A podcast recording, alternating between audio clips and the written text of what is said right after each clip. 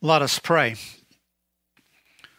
Father, we thank you that Jesus does shine fairer and brighter and purer, and that he is the light of life who has come into the world, that all people may look to him and be redeemed.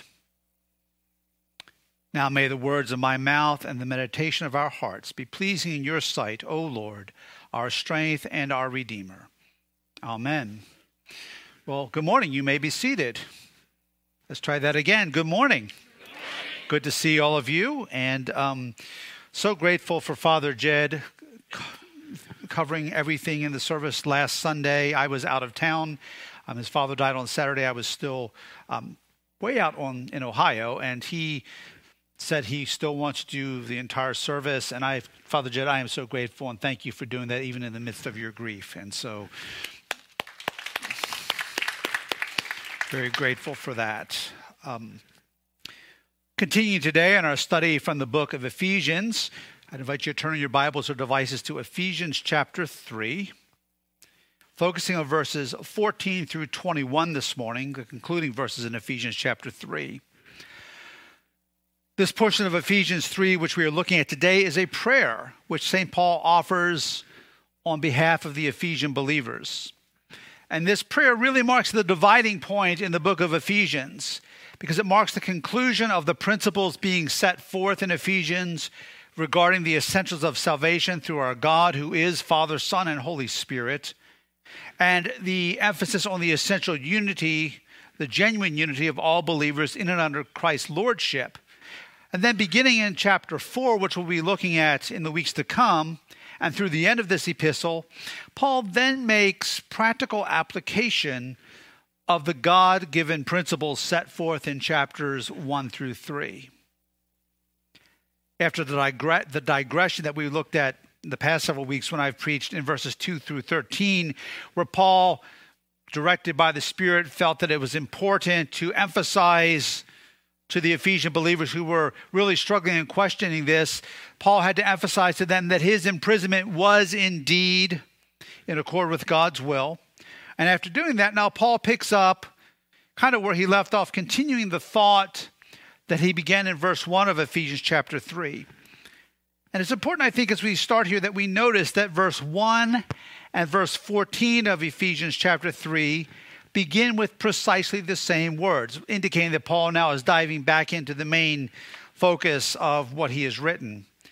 He begins both verses with these words For this reason. For this reason. Additionally, Paul, as Paul prays in his writing, he describes his posture in prayer as kneeling. Look at verse 14 with me. So that we, excuse me, wrong Wrong chapter. For this reason, I bow my knees before the Father. For this reason, I bow my knees before the Father. When we look to Scripture, the Bible describes a number of physical postures for prayer, including the lifting up of hands in prayer and standing. But the posture of kneeling involves ascribing or magnifying the honor which is due to God alone. In Luke chapter 22, verse 41, we read of Jesus falling on his knees in prayer in the Garden of Gethsemane. In 1 Kings 8:54, we read that King Solomon knelt as he dedicated the temple. And in 1 Kings 19:18, it recounts the 7,000 faithful men who refused to bow their knee to Baal because they would only ascribe that honor and that glory to God and God alone, to the one true and living God. Perhaps here Paul's kneeling is intended to emphasize the truth which was prophetically spoken by Isaiah in Isaiah chapter 45, where we read, By myself I have sworn, from my mouth has gone out in righteousness a word that shall not return. To me every knee shall bow, every tongue shall swear allegiance. And then in that same theme in Philippians chapter 2, Paul himself writes, So that at the name of Jesus every knee should bow in heaven and on earth and under the earth, and every tongue confess that Jesus Christ is Lord to the glory of God the Father. It's often said to you in a in a simplified way, which isn't 100% accurate, but it still conveys the concept in Anglican worship that we kneel to pray, we sit to learn, and we stand to praise. And again, that's not a hard and fast rule, but it, it conveys this imagery. This idea that every knee should bow at the name of Jesus is why, even though it's not kneeling, many priests in the Anglican world, including Father Jed and myself, when we name the name Jesus in, in prayer or in reading in, or reciting the liturgy, give a small bow or nod to our head. Sometimes it's almost unnoticeable, but we do that acknowledging this fact and this truth that truly at the name, every at the name of Jesus, every knee will bow, and to, in a simple way, ascribe to him that honor and glory which is his alone. While there are many, there are a number of biblical postures for prayer, kneeling is especially significant because it is a proper posture of submission and it's a universally recognized posture of ascribing honor. Now, let me say this to be clear. I recognize that there are some among us who are not physically able to kneel, and that is okay. God understands that. But every one of us can have the posture of kneeling in our hearts. As we, in our hearts, bow before the Lord and ascribe to Him the honor and glory due our name, due His name. After looking at Paul's posture of submission in prayer, which serves as a model for each of us, we now need to look at the content of his prayer. And the content of his prayer here in Ephesians has application for you and me, for the church of Jesus Christ today, just as much, hear me, just as much as it did for the Ephesian church almost 2,000 years ago. And there are two key points of emphasis in Paul's prayer on which we'll focus this morning. The first is this Paul prays that they, the Ephesians, and subsequently us as well, that they will more fully comprehend Christ's love that they will more fully comprehend Christ's love. So, Paul here in verse 16 begins to describe the content of his prayer. Throughout Ephesians, Paul gives repeated and great emphasis to God's wealth poured out in the lives of believers. God's wealth poured out into the lives of believers. And to be clear, so we go, don't go don't go down the road of heresy. What he speaks of here is not material wealth, acquiring stuff in this world, but it's spiritual wealth and blessings. And all that Paul prays for the Ephesians flows from God. In Paul's words here, according to the riches of his glory. And that should be a reminder to us as we dive into this text here as well that all, note, all spiritual blessings and all spiritual graces and all spiritual strength in our lives flows from God and His great riches and in His mercy. God forbid that we should ever take credit or somehow seemingly diminish God's glory by attributing some of these things in any way to ourselves.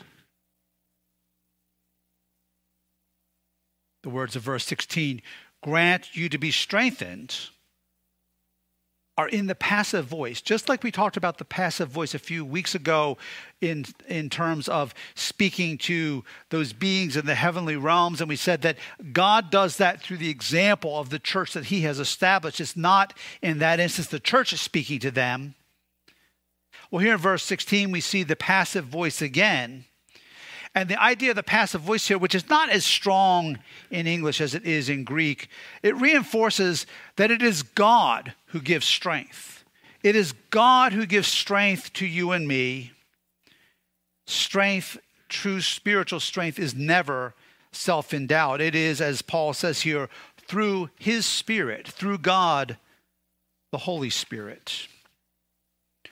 I like the quote of late Christian writer Watchman Nee, where he says this to have God do his own work through us even once is better than a lifetime of human striving. And then the late Corrie ten Boom described it this way I have in my hand a glove. The glove cannot do anything by itself, but when my hand is in it, I can do many things. True, it is not the glove, but my hand in the glove that acts. We are gloves. It is the Holy Spirit in us who is the hand, who does the job. We have to make room for the hand so that every finger is filled. And to go off script for a moment, when we read of Gideon the book of Judges, and you read that Gideon was clothed with the Spirit of God. When you look at, and I didn't see this until I took Hebrew in seminary, and my seminary professor pointed it out, that the actual imagery in the Hebrew there is not that the Spirit clothed Gideon, but the idea is that the Spirit put on clothes of Gideon. So it's very much along with this imagery of the glove. It's as if Gideon in his earthly body was that glove, and the Spirit of God filled him up from the inside to do that work. It's God doing his good and gracious work in and through us. Paul also comes back to the theme we saw in Ephesians chapter 1, verses 3 through 3 through 14 that we talked about early on, that our salvation is wholly Trinitarian. The fullness of God as Father, Son, and Holy Spirit is at work. Paul prays to the Father that they may have strength through the Spirit, so that Christ the Son may dwell in their hearts through faith. And as we are strengthened through the Spirit by faith, something wonderful takes place because we become deeply rooted and grounded in God's great love. Look at verses 17 through 19 with me so that Christ may dwell in your hearts through faith, that you, being rooted and grounded in love, may have strength to comprehend with all the saints what is the breadth and the length and the height and the height and the depth, and to know the love of Christ that surpasses knowledge, that you may be filled with all the fullness of God. Now, to be clear, when it talks about dwelling here, this passage is not talking about the indwelling of the Spirit that happens at the moment, at the time of salvation, as is recorded in Romans 8 10 and many other biblical texts. Rather, as a number of commentators, including Howard Hoehner in his wonderful commentary on Ephesians, says, this is that Christ may be at home in us.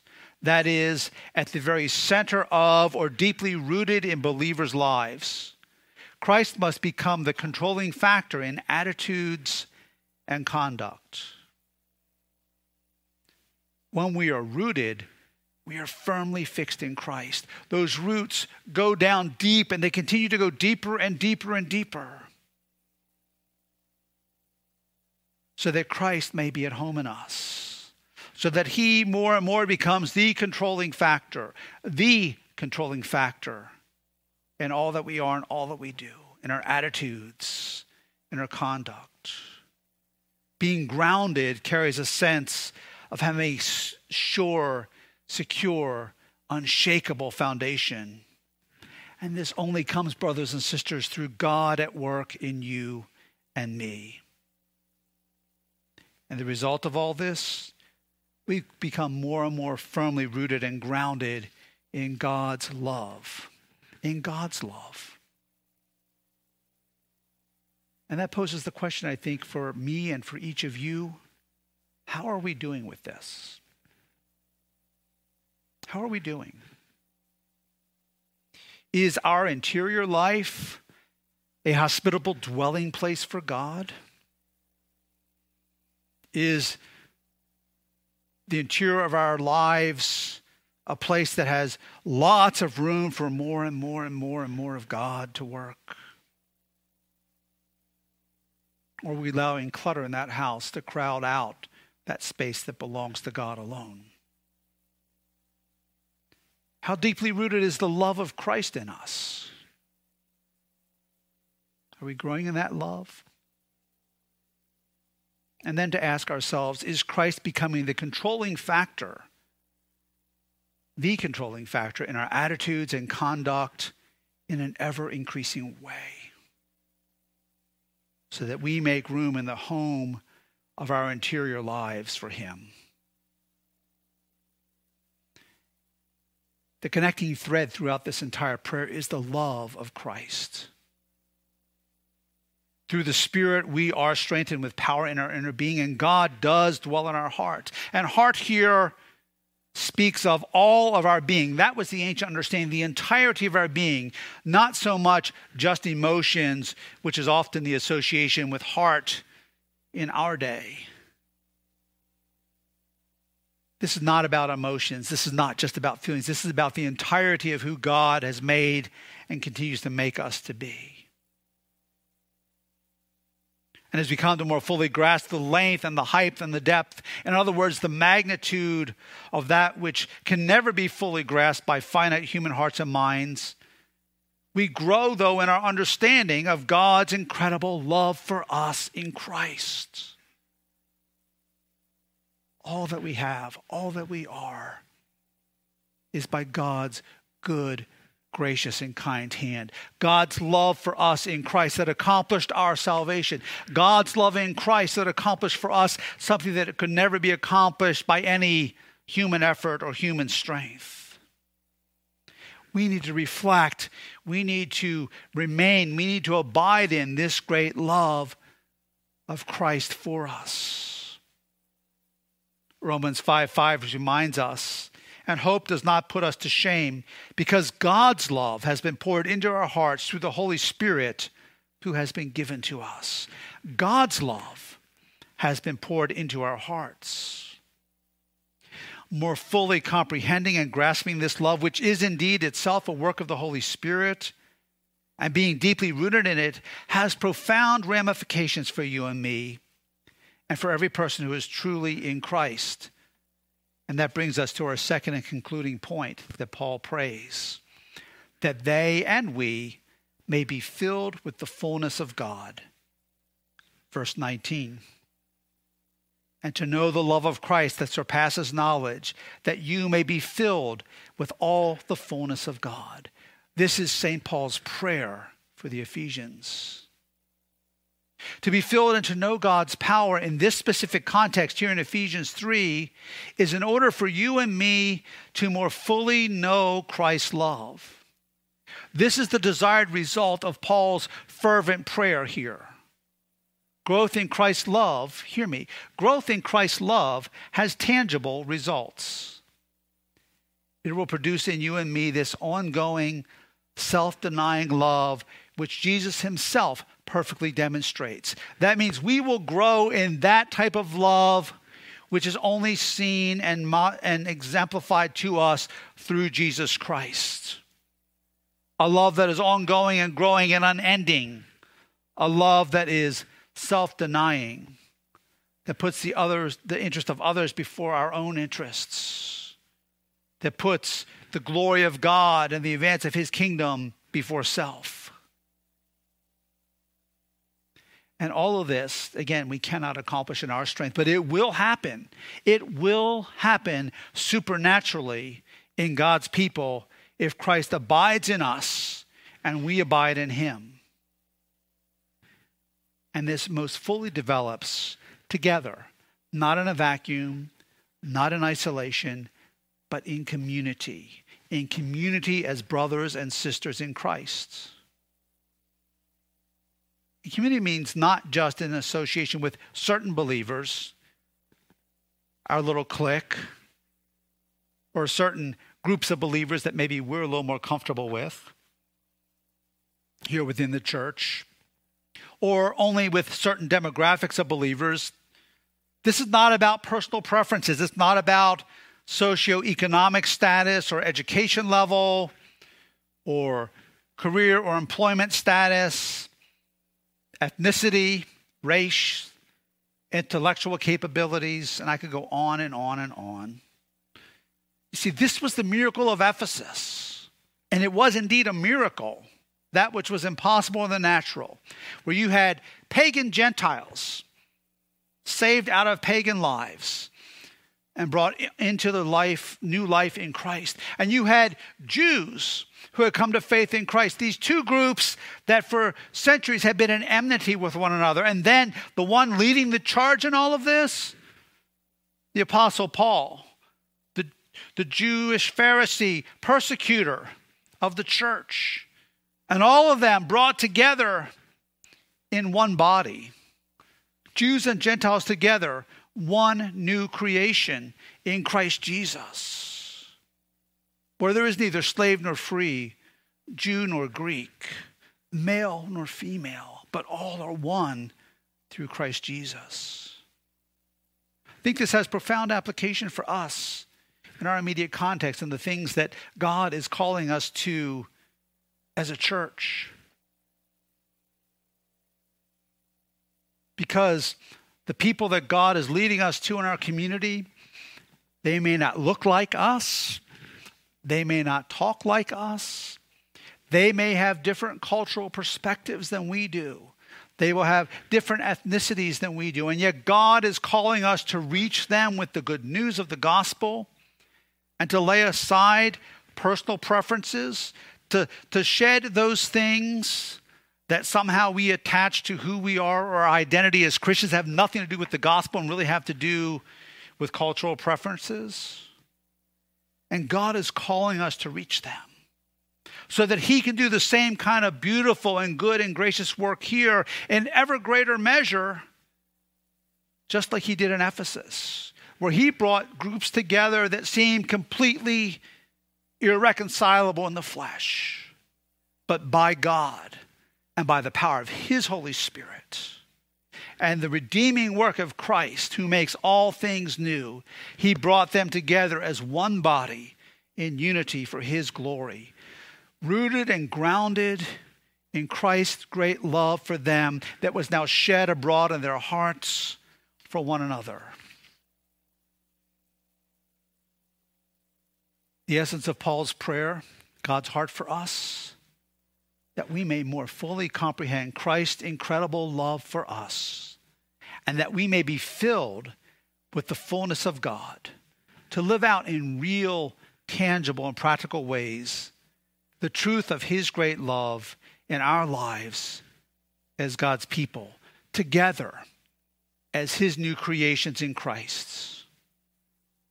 And then Paul concludes his prayer with these words, giving glory to God for this great truth, which will be my concluding prayer this morning, verses 20 through 21. Now, to him who is able to do far more abundantly than all that we ask or think, according to the power at work within us, to him be glory in the church and in Christ Jesus throughout all generations, forever and ever. Amen.